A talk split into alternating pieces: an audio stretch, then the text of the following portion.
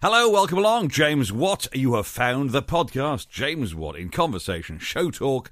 Uh, and today, uh, well, why don't we celebrate uh, Hank Marvin's birthday? Uh, because on the 28th, he was 80, 28th of October, that is. And so why don't we hear uh, what happened when uh, I met Hank Marvin? tell you what, and if you'd like to subscribe to this, that would be lovely as well. Just, you know, just hit that subscribe button. It makes the thing. You want to contact the show, hello at James jameswattuk.com via email or just jameswattuk uh, on Twitter and Instagram. Okay, let's get to Hank first. Okay, time for a bit of Hank Marvin on Show Talk. Uh, we say good afternoon to Hank Marvin. Hello, Hank. G'day, James. Good day. say here in Australia. Yeah. G'day, mate. See, because we're talking to you uh, from uh, from Perth. Yeah, Perth, Western Australia. Yes, it's uh, the other side of the world, and it's uh, I'm, it's dark here now. What's the time? Yeah, twenty-five to nine at night here. Yeah. How cool's that? And yeah, I mean, yeah, yeah, you've you've lived there for quite a while now, haven't you? Thirty-one years, man and boy. Yeah. he That's lied all right. About the boy. and uh, what, what what what made you move over there to start with? Why why was Perth the chosen place? It it was actually a typing error. We thought we were going to Penrith and we ended up in Perth. This looks a bit odd. Uh, look, I tell you a number of reasons, but one one reason was uh, I like warmer weather. James, and uh, we it, it's a Mediterranean climate here, so it never gets that cold. You might get chilly mornings in the winter, but you know most most winter days you still need your jacket off by about ten thirty. Because I I've got a thing called Raynaud syndrome. Oh yeah. Which uh, which which it doesn't mean I look like a fox or anything like that. It what it is your your your fingers or, or and toes. In my case, my fingers get very cold when the temperature drops, and I I almost lose feeling. So I can stick a pin in them uh, and and virtually not feel it. Therefore, I try to avoid having pins with me when that happens. But it, it, does, you know, it could affect my guitar playing enormously. Some people think it improves it, but you know, I don't think so. All right, so because I have heard of that that condition where you know you got you got to stay a certain, at a certain warmth level, otherwise it's all a bit bad yeah, news. Yeah, you have. I've got a few friends of mine over here who coincidentally all, all, also have it. So we, we have uh, Raynaud syndrome parties and compare compare numbness. uh, so you only come to the UK in the summertime in that case. Yes, I, that's when we do, do normally come over here. it was funny. We came about three or four years ago, and uh, we're in London. We left Perth in in June, 22 degrees. Got got to London. It was 15 degrees. Couldn't believe it. Because I mean, Perth does get ridiculously hot in your summer, doesn't it? It can. Yeah, we we we probably get about 12, 14 days when it'll be around 40 degrees in the summer, and it, it's not much fun. I have to admit that it's not much fun. You can you can, as someone said, you could you could bowl a fried egg on this. I don't know why they said bowl a fried egg, but I, I think even fried egg, but they said bowl a fried egg. hey, now you've got a new album. Strange. You've got a new album without a word because uh, uh, singing is not your thing. That's sure. We know it's playing the guitar. Uh, that's, that's, you don't have to be insulting. I, Which uh, so take us through. This is lots of uh, this is a lot of your favourite stuff, isn't it? It is, yeah. When I was asked to do this album, um, I did one for the same company about three years ago, but they asked me to do this one. They gave me carte blanche on choosing the material. Uh, I, came up with the title "Without a Word," which is, I think, self-explanatory as it's an instrumental album, and I chose a list of, of songs that I really wish I'd written, you know, which is most other people's songs. And uh, I narrowed it down to 13 plus one original, which is on there. And we've got, oh, I mean, tunes which I've loved over the years, like Moon River, Alfie, fantastic piece by Burt Bacharach, a hit for Cilla years ago. Cry Me River, Julie, uh, Are You Lonesome Tonight? Yeah. Which was huge for Elvis, especially. Um, Peter Gunn, a fantastic theme. America from West Side Story. Uh, the Doctor Who theme, always loved that from the time I first heard it in the old black and white TV days when it came on. With that, remember that um, BBC radiophonic workshop? Yeah, yeah, yeah. all that stuff, you know, brilliant. And I always fancied having a crack at that. Now is my chance. I didn't want to muff it, so we, we, we did a version of that. And uh, of course, uh, Lennon McCartney's uh, Michelle, Fool on the Hill great tunes. Love love all this stuff. Uh, and you, you, I presume you made it in uh, in Australia as well. Yes, I, I have a, my own studio here in Perth. I've had this for oh, about twenty odd years here, and I've recorded oh, about seven or eight albums here in, in, in WA. So yeah, used all the local musicians. My son Ben and I did uh, most of the arrangements, apart from a couple, and. Uh, he played on the album as well, and uh, also we used, you know, local drums, bass, percussion, keyboards, uh, horn players, etc. Yeah, and uh, got some good musos here. James, some very good musos. Well, well, well, I've, I've come over and have a, have a listen to it. I think in that case. Indeed, you should. Because uh, I was listening to a, a, show the other day, and it mentioned you in, in association with Olivia Newton-John. Mm. Uh, it was a long time ago. I mean, not mm. in a rude way. Um, but you, you and Olivia Newton-John worked together back in the old days. Well, Olivia came on the. She, she used to go out with Bruce, one of my colleagues in the Shads. Uh, they, they, went out for a couple of years together, and then she saw she saw the light and headed off somewhere else. Um, but yeah, so uh, John Farrar, who I worked with for a while, became her record producer after Bruce and Olivia split up. And John and I wrote a couple of songs which he recorded, which was great. And one song, I had this idea for this melody which I played to John. He said, "Oh, I love that. Let's let's you know work on this." So we we, we wrote this tune, and we had a little little bit of a lyric which we we we sang to Olivia, and she said, "Oh, I love that. I want to record that." And and we never got around to finishing the song.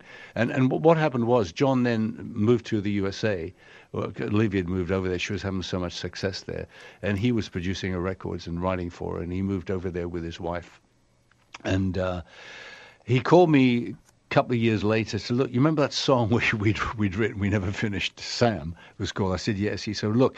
Uh, Olivia keeps on at me. She wants to record it, and we're about to start a new album. And he said, "I'd really love to do it on this album." Uh, and Don Black is in town. Don Black is a British lyricist, very fine lyricist. Yeah. And she said, he said, "Do you mind if I ask him if he'll finish it?" So I said, "No, go ahead. It's just doing nothing." So Don wrote a great lyric to it. For, you know, used the basis of what we had, but but just improved it and everything. And Olivia had a, a big hing, a big single hit with it in the USA and I think to the UK to a degree, but mainly in the US. And uh, that was fantastic uh, to to have that uh, you know success with her, and um, we got an award for that by the American Songwriters Association, Best Country Song. It's not, it's not at all a country song.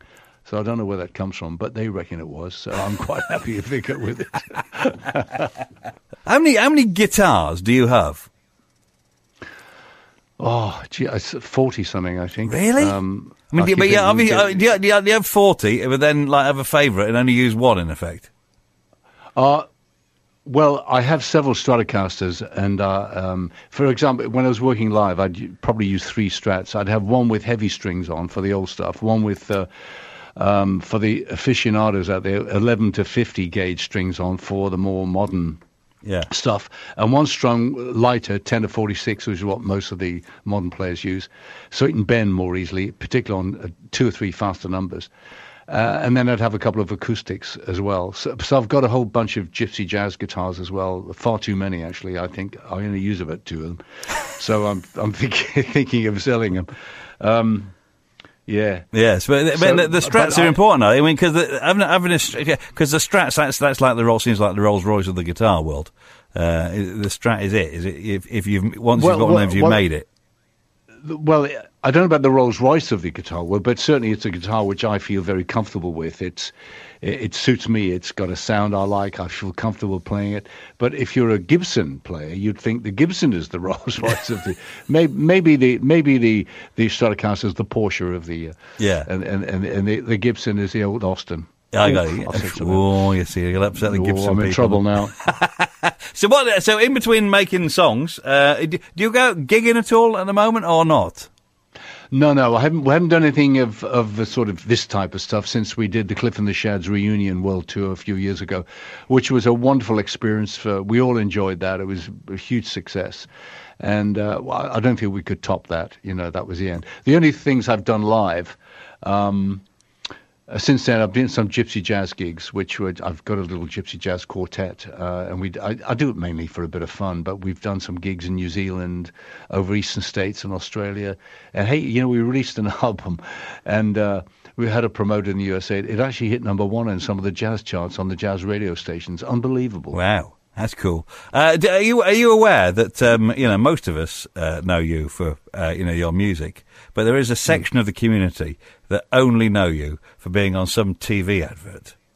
Yes, yes, yes. I understand that. Yeah, a number of I- years the, ago, the, t- the TV adverts missed me by. You see.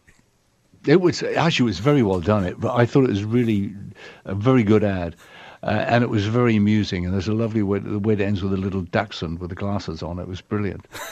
Uh, and they did a follow up a couple of years later, which was nice because the first one was very successful apparently. C- c- But, but uh, you you were not involved in the making of this at all. You you were just No, the subject of it. I was the they used yes they used my name and it came about of course because of the rhyming slang. Yeah. Uh, which started off with musicians. A, a musician friend of mine, uh, quite a long time ago, came up and said, "You know, all the musos are using your name f- f- for rhyming slang. They, they, if, if they're hungry, they say, oh, I'm, I'm really Hank Marvin." And I, I was quite amused by it. And then it, it crept into the public arena and became widespread. In fact, you know, friends of mine here in Perth who go to the UK what really impresses them when they hear people saying, "Oh, I'm really Hank Marvin," they think that's brilliant. you know, they, they don't care about musical my musical career. it's all about because people use it to say they're hungry. Oh, such as. When did I mean? It's like when you heard, heard your first song on the radio. But when did you, when did you first hear about your your your TV stardom uh, for for a TV advert? How, how did Oh that? well, I knew well I knew about it, of course, because they had to approach my management management to, for the involvement using the name and everything. And then when when they were doing it, I was sent a, a rough copy of what it was going to be before it went out. Uh, just out of courtesy from their point of view, because they probably didn't care if I liked it or not, you know. So, and, and I thought, wow, they've done a great job on this. It's a classy commercial, and uh, it got a very good reaction, and it, it sold a lot of uh, Mattessons, whatever it was for them. My son, who was then living in England, Ben, living in London, he he used to buy them bef- before I did the commercial. He said, actually, they're really good. I, they're protein snacks or something. And did and did and did you actually did you sell a few more records off the back of it as well? I don't know about that, but there's few more Mattessons. I, I try to get I try to get them a year's supply of protein bars. You're doing quite well, I think. Uh, and so this album comes out, and what, what, what's what's what's the plans for this year for you? What, what have you got any plans? th- One, one thing I'd like to do, though, I just I just mentioned, um, I have in my possession uh, a, a video recording of my last tour I did with my band in 2002, and a friend of mine who's who's a fan, David Hawley is his name. He he videoed this for me on my camera, and it came up really well. And in recent months, I, I thought, you know, I'd like to make this available for the, the hardcore fans who would probably love to have this as a little memory because it was a good show, a good band, and um, I, so what I'm going to do is get this friend of mine here is a filmmaker, get it edited, put it together, and try to make it avail- available as the official bootleg. Ah, yeah. So we'll see. How, we'll see how it works. So that will take a little bit of uh, thinking about it and getting it sorted.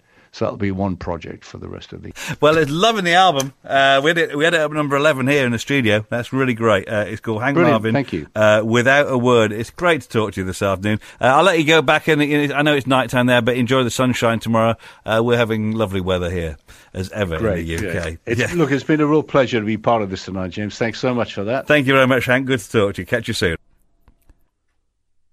There you go, Hank Marvin. Uh, that is him uh, from Perth, Australia. Can't be bad. Uh, this is James Watt in Conversation Show Talk. Do subscribe, and you never know when you might get another one of these uh, popping up all of a sudden. Uh, and that's it, really. Uh, so I'll catch you next time around.